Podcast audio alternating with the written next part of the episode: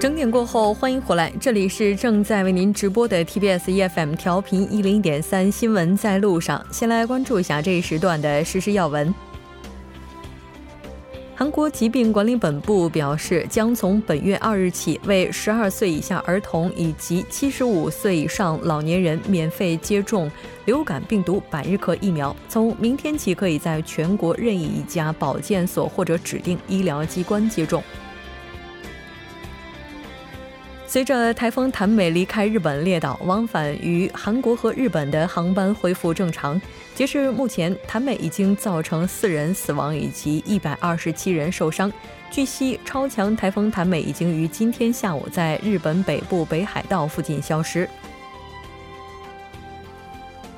根据马来西亚官方通信社一日报道， 印尼的苏拉威西岛发生 7.5级强震， 并引发海啸。 经确认，目前已经造成了 800多人丧生， 受灾地区的食品、燃料等生活必需品出现紧急短缺， 基本电力供应也难以保障。 好的，以上就是今天这一时段的时事要闻。 接下来的1个小时 将为您带来今天的科技最前沿、 新闻放大镜 以及新闻中的历史。 广告过后马上回来。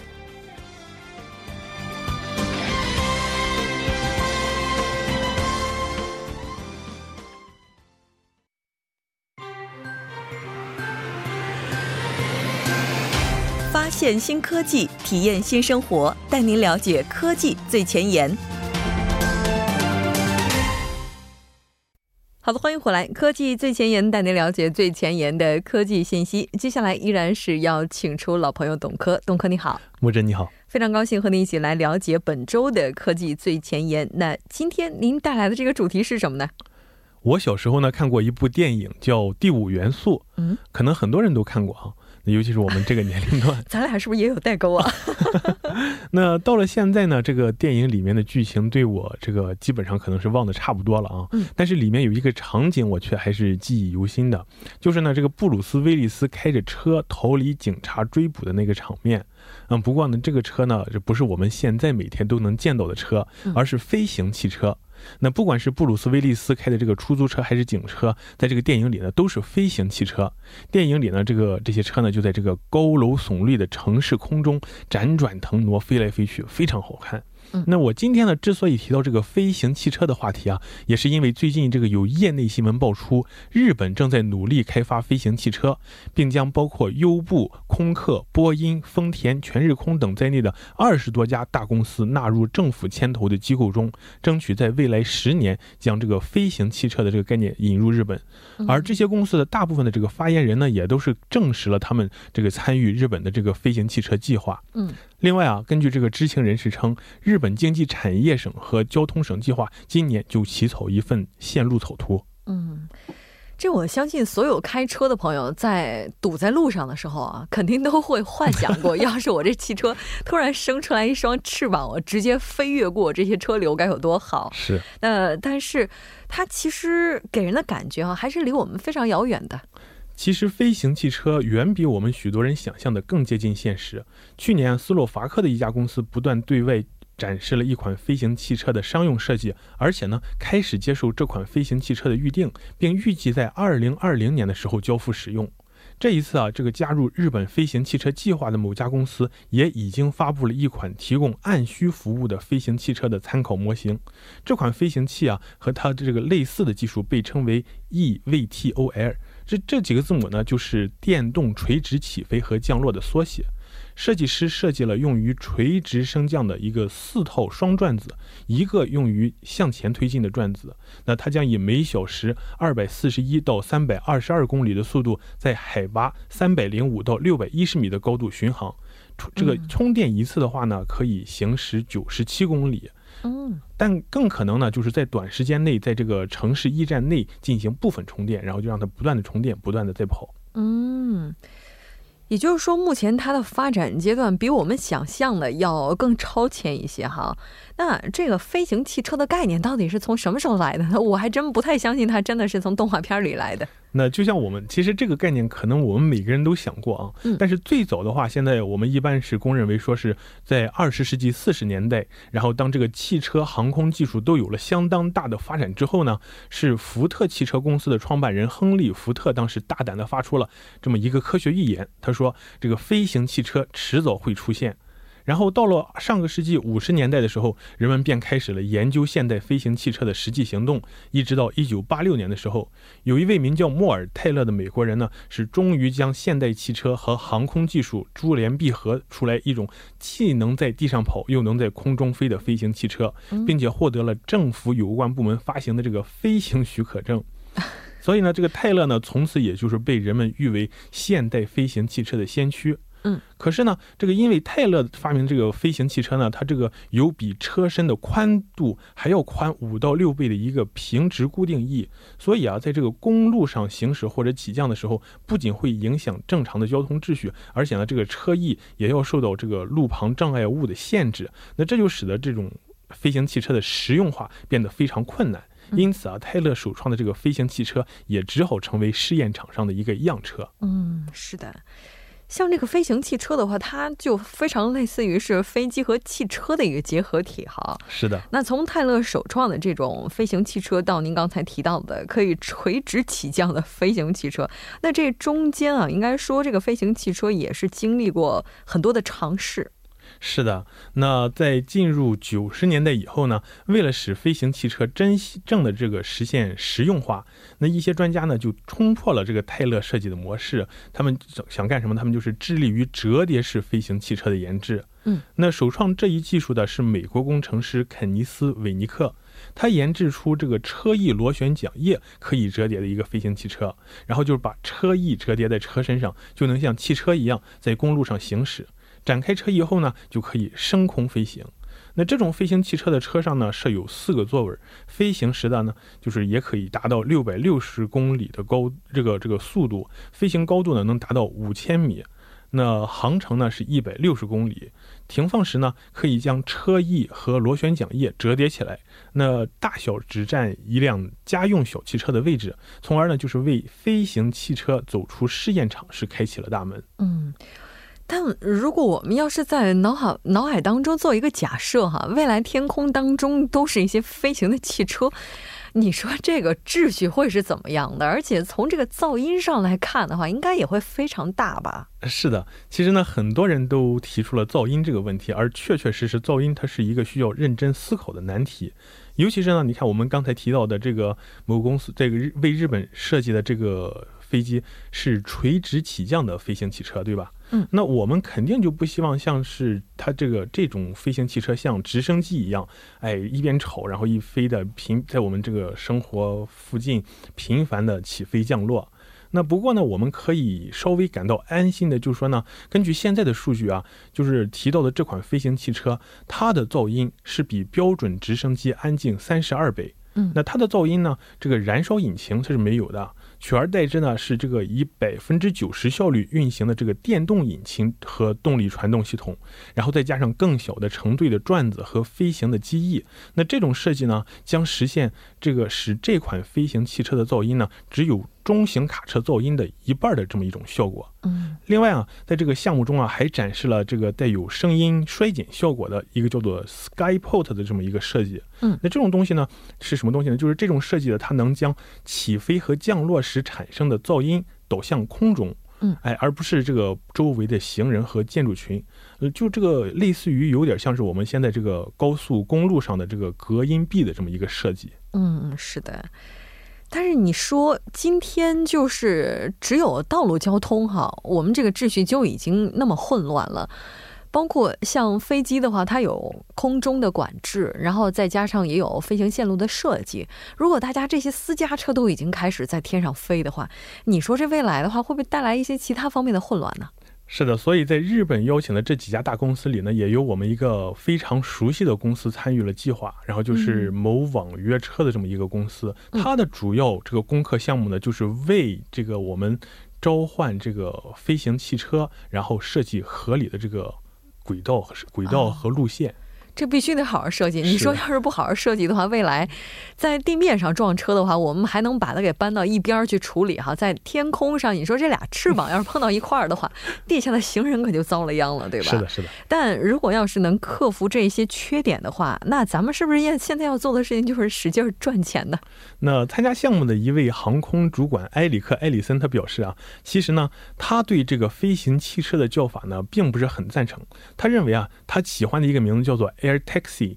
就是他觉得这种名字是最具有描述性的，就是空中出租车。 那这个名字呢就指出了这个项目的一个核心概念，你不需要拥有自己的私人飞机去天空。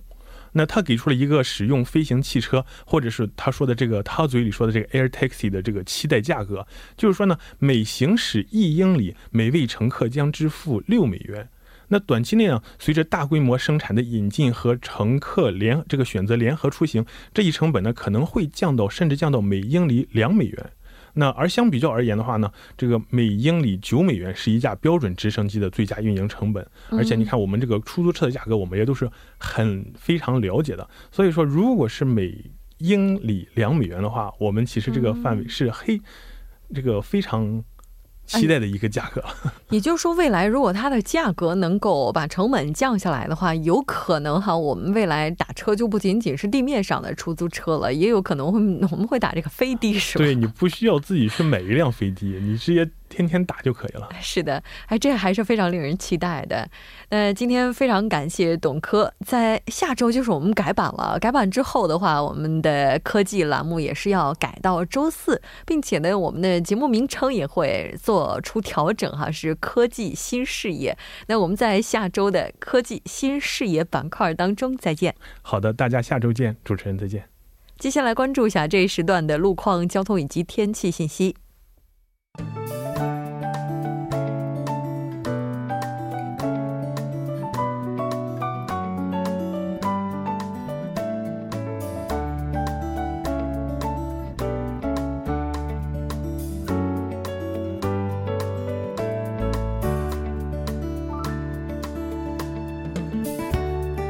晚间7点12分， 依然是由程琛为大家带来这一时段的路况及天气信息。 继续来关注首尔市晚高峰时段的实时路况。 第一条消息来自西部干线公路， 杨平桥至吴木桥进入交叉路方向。 不久之前呢，发生在该路段2车道上的追尾事故 已经得到了及时的解决， 但受事故余波影响，目前从杨平桥前方路段开始， 路面拥堵比较严重， 还望途经的车主们保持安全车距， 小心驾驶。 接下来是在奥林匹克大路河南方向， 半花大桥至嘉阳大桥， 目前呢在该路段的下行车道上停靠着一辆故障车辆， 受其影响，下行车道正在进行交通管制， 暂时无法通行， 还望后续车辆参考相应路段提前变道行驶。 好的，继续来关注天气。 明天全国天气晴朗， 秋高气爽，适宜出行， 但是早晚的气温比较低， 尤其是江原道的春川等地呢， 明天的最低气温只有7度， 早上出行或许要穿毛衣和大衣来保暖。 那么明天首尔地区的天气预报是这样的， 多云转晴， 11到22度。 好的，以上就是这一时段的天气与路况信息， 我们稍后再见。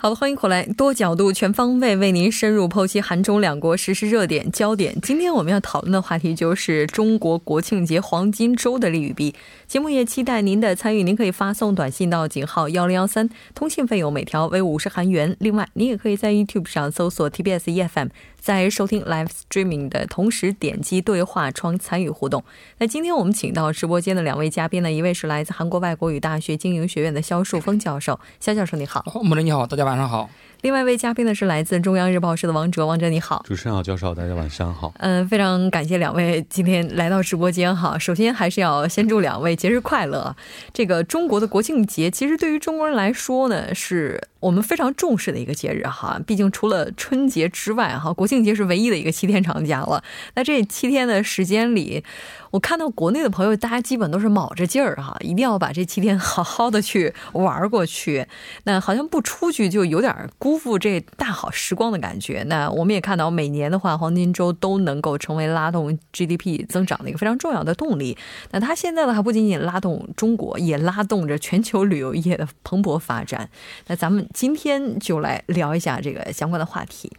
每个国家都有类似的国庆的日子哈，可能称呼上是有一些不同的，但这个意义应该都是一样的。那像中国的话，这个国庆节是10月1号当天，但它变成7天，其实也是有故事的。 对，其实所谓的黄金周，我觉得还挺形象的啊，就这一周其实准确来说属于一个长假。所以长假就休得很长时间，但这一周一休时间长了就会发现各个商人就会发现自己可以赚的黄金的赚的盆满，赚的很多，所以把它形象成为成为一个叫黄金周。但这其实是从日本过来的一种就是舶来品。那中国呢是在1999年公布了一个全新的这个年节和纪念日的放假办法，当时其实咱们应该都还记得， 除了春节还有国庆节之外，当时五一劳动节也是属于黄金周。 它是应该也是在后来吧？ 没有没有，当时99年的时候就决定将春节、五一和十一的休息期间呢跟前后的这个周六周日进行拼接，然后形成一个7天的长假。所以当时呢就是有这么三个黄金假期。其实之所以选择这三个的话是蛮有意义的起点啊，比如说春节的话咱们中国老百姓其实春节都要回家，我觉得黄金周其实最初的时候很大意义上它重要的一点就是因为方便了很多可能远离家乡工作的人回家，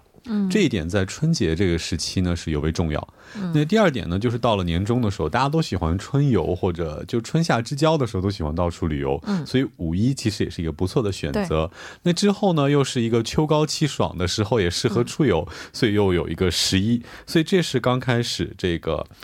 咱们中国的三个黄金周。原因是什么呢？其实原因很多哈，最多的一点刚开始我们说过其实方便很多家园的人回家，但其实还有一点是当时在97年我们知道有一个金融风暴，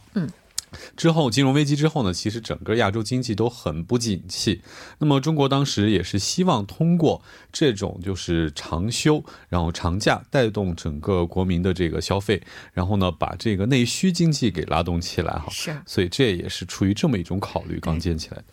就记得当时大家讨论最多的就是说服务业它是属于第三产业高附加值，我们要大力发展旅游业。那这个时间点最后选在了国庆，它是有多方面原因的，刚才王哲也都提到了哈。从第一个 黄金周，然后一直到今天的话基本上是过去了有20年了吧。 粗略的算了一下，这 20年 可以说对中国经济的增长是有目共睹的。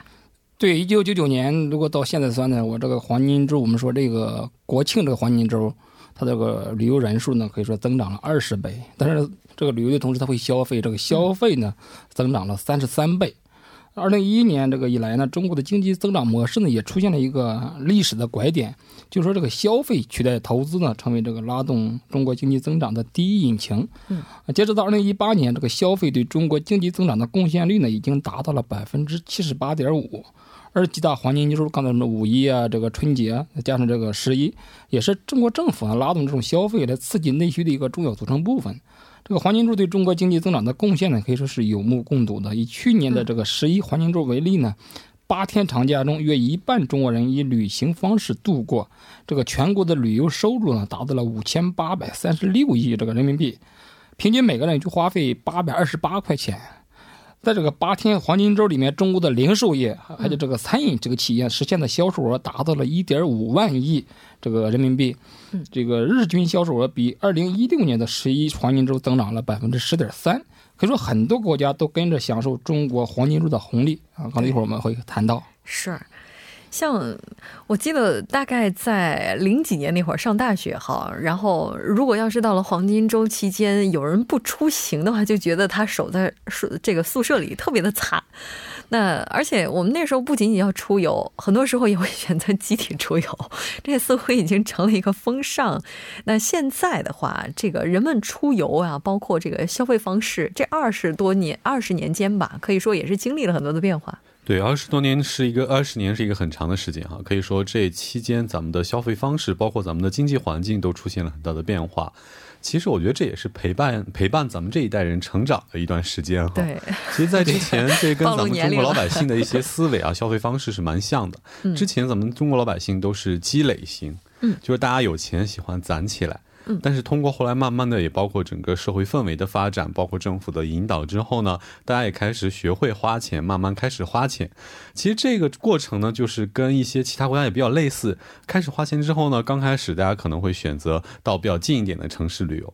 然后后来可以选择比如说长假的时候我到我比较想去的比较远的一些国内城市旅游，但是慢慢的近几年来啊，这个出境游也成为了越来越多人的选择，而且这几年来看的话，出境游有一个阶段刚开始这个日本韩国这些周边国家是非常受瞩目，但是现在大家可以看到慢慢的出现一些之前听起来很冷门，甚至大家可能都不太知道的路线，也包括一些比较远的欧美路线，现在也成为人们的一个新的选择。我觉得这可能也从某种程度上反映了中国老百姓生活方式的一种变化。 是的，我看了一下这个统计的数据啊，说排在第一的话，在去年也就是在发生这个泰国帆船事件之前哈，一直都是泰国。 它可能也和签证啊等等物价消费水平是有一定关联的。今年的话韩国是浮到了第4位哈，这数字这情况还是不错的。那随着老百姓现在钱包变厚，出境游的话大家已经就不再觉得是那么遥不可及了，可能在之前大家觉得出国旅游这是有钱人干的事儿哈，近几年贡献全球旅游收入排在第一的是中国人，我们看到有很多说法是这样说的。 对，因为这个旅游收入其实是一个比较难统计的东西啊，因为旅游收入宏观上讲可以包括很多东西，然后 如果狭义上讲的话呢，又会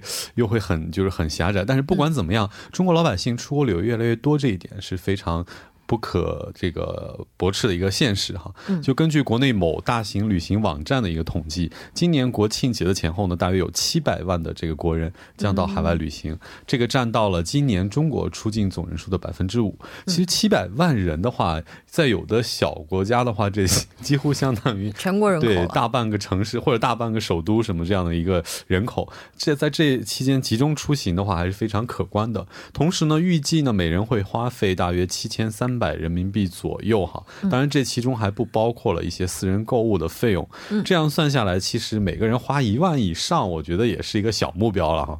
那也就是意味着今年咱们这个黄金周啊，中国老百姓出境游至少会在境外呢撒 700亿人民币以上的这么一个费用哈。 哇，700亿人民币！ 对，没错。而且统计就是中国的这个出境游，它是消费，而这个全球大部分的奢侈品其实都是被中国消费者在海外购买的。比如说这个对中国消费，对，奢侈品 奢侈品门前的队伍一般比较长的话，可能就是中国旅行团的概率是比较高的。对对对，而且特别是这次这个国庆啊，跟以往还有一些小小的不同哈，就比如说首先这个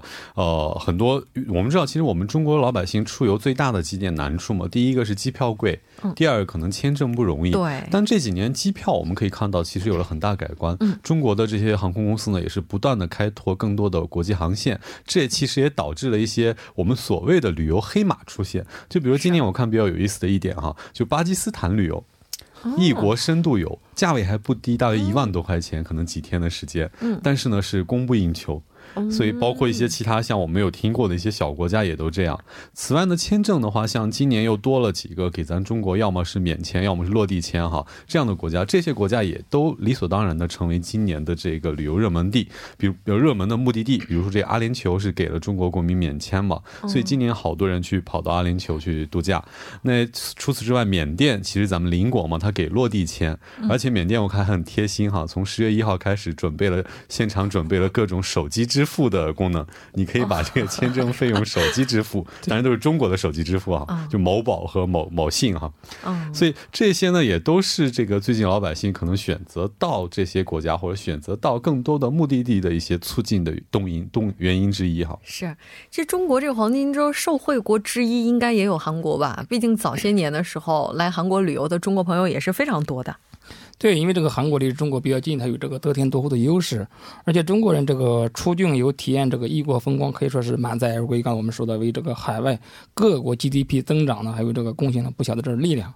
我们说主动这个中国有个主动来韩国购物的话呢，可比这个韩国费尽心思把这个商品出口的中国这个挣的这个利润也多得多。我们说免税店、酒店呢，还有这些旅游景点饮食其实都是这个受益股。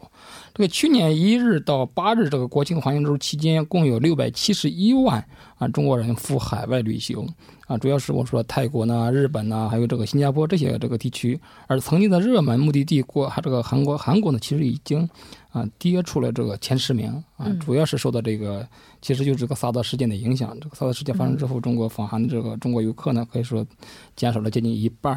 啊，这个达到才400多万人。所以说，以去年的中国11黄金周为例呢，由于这个中国游客骤减的话呢，这个韩国的各大免税店，可以说和前年相比就有所大幅的下降。是，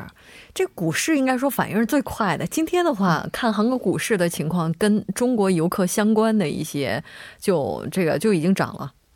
哦，其实这个不能这么绝对的说就涨哈，也不能说绝对的跌，但是不管怎么样，这个对，我真的看到数据了。对，但是回暖这个东西是肯定的，我告诉你，因为其实这次的话，不光是这个自由行啊，其实自由行这几个月来是一直在慢慢的恢复，而且我们身边可以看到，包括你到首尔的一些热门的这个景区或者热门的旅游目的地啊，你都会发现身边这个中文也是越来越多。嗯，那这说明自由行的游客是越来越多。那团体行呢，根据韩国还有中国的数据结合起来看的话，也是出现了一个回暖的现象。那这样其实势必导致这个股市当中跟这个旅游或者跟中国游客有直接或间接关系的一些股票肯定会出现一些变动哈。这可能就包括咱们主播刚刚提到的这些回暖的。我估计这里边有很多，比如说是化妆品啊，对对对，第一个就是化妆品，对，或者是旅游行业啊，还有酒店，还有服务业这些的这个股票股市呢，肯定会有所反应哈。对，不过今年其实也应该看到，今年咱们中国还有一个特色，就是说这个长假呀。它包括了这个前边的一个中秋长假，所以网上有一份叫做什么拼假那个攻略，就你拼一拼的话，用年假稍微补一补的话哈，能补出个16天的长假。真的假的？对，所以这次好多朋友我估计也会，当然没有那么容易哈，但很多人也会选择可能把假拼起来，然后去更远或者去更多的地方。是的，